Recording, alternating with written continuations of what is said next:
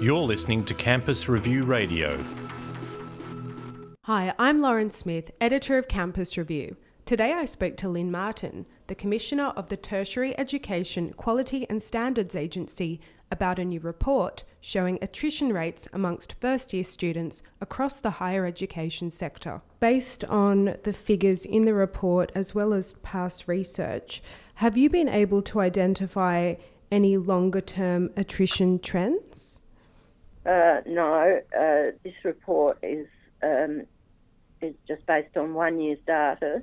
Um, it was a collection that was done in 2016, uh, sorry, 2015, um, based on uh, 2014 uh, data. So it's not uh, an analysis of attrition over time or over different cohorts. It's it's a, an examination of the sector in 2014 in terms of um, sort of characteristics that might have been associated with higher attrition rates in the sector. Did you find any possible link between the demand driven system and higher attrition rates? Um, no, not directly because we weren't looking at the uh, at, at um, uh, the specific issues of the demand driven system.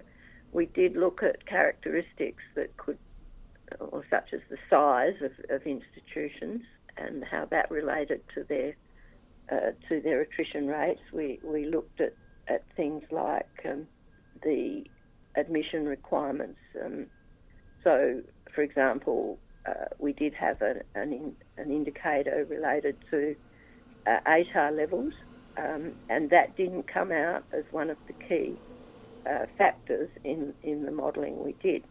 There might be a lot of reasons for that, a lot of different reasons for that, but um, so there's no direct link. What we're looking at is the is the whole sector, the whole higher education sector, and that is um, uh, 100 and, well, originally 173, but we found 130 providers, including the universities, whose attrition rates, and that's that's shown in the first figure in the report of how those attrition rates vary across um, the different institutions. Uh, no direct relationship, but it, we did look at some factors that are often the subject of media reports about the characteristics of the demand driven system. Those factors that you're referencing, such as being a mature age student and external enrolments, for example. But it's important to note that what we don't we don't look at the particular characteristics of individual students. We're looking at the characteristics of the institutions in terms of those student characteristics. Did you investigate or can you speculate as to the reasons why factors such as external enrolments, for instance, would lead to higher attrition rates? Uh, well, the report doesn't do that. Um, uh, I guess the literature, you know, there's quite a lot of literature around about how students that are enrolled part time or um, externally, uh, you know, they've often got, you know, are working full time and things like that. So there's some well known associations with some of these characteristics.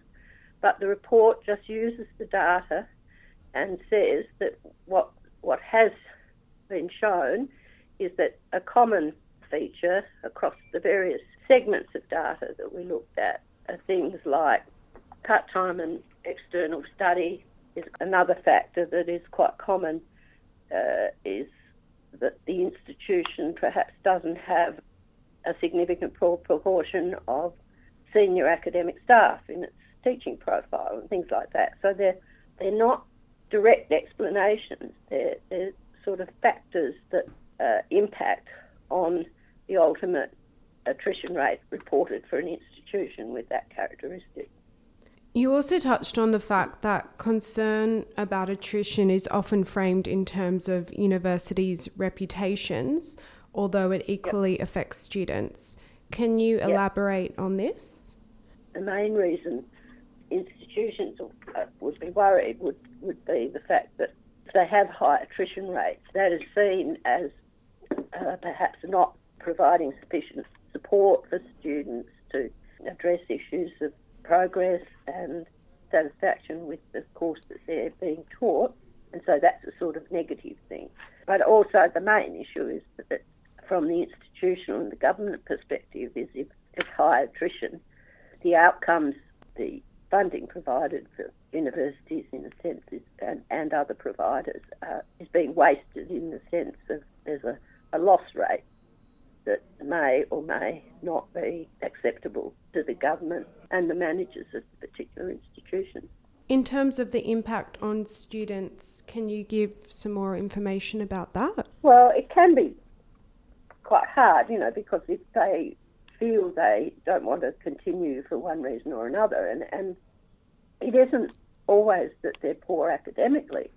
I mean, there's a whole host of reasons about they perhaps feel as they as they progress through a course it's not what they really wanted to do. Um, a lot of students in the higher education sector, both at the non-university providers and in the universities, a lot of those students actually will leave, and so they register as attrition in one place, and they might actually go and take up a course, a different course, or the same course at another institution. And so then they're not really lost to the to the sector. But from the student perspective, if if you get to a point where you don't wish to continue, then you know that that is a waste. It has been possibly, and you don't go somewhere else. That has been potentially a waste of your own time, a waste of your own money in supporting yourself and and so forth to go through the course. So a desirable outcome would be that students would uh, continue and get quite a lot of satisfaction out of their university or higher education provider study. Where do our attrition rates stand in an international context? Australia's attrition rates, and it covers all providers, not just universities. Nationally, uh, we're about at the OECD median position. So we're not stunning, but we're not the worst either. We're about at the middle, but we are quite a long way behind the UK in particular. And depending on which statistics you use, some of them look as if our attrition is worse than the US, and in some other indicators, we don't look quite as bad as the US. Thank you so much. Okay, thanks very much.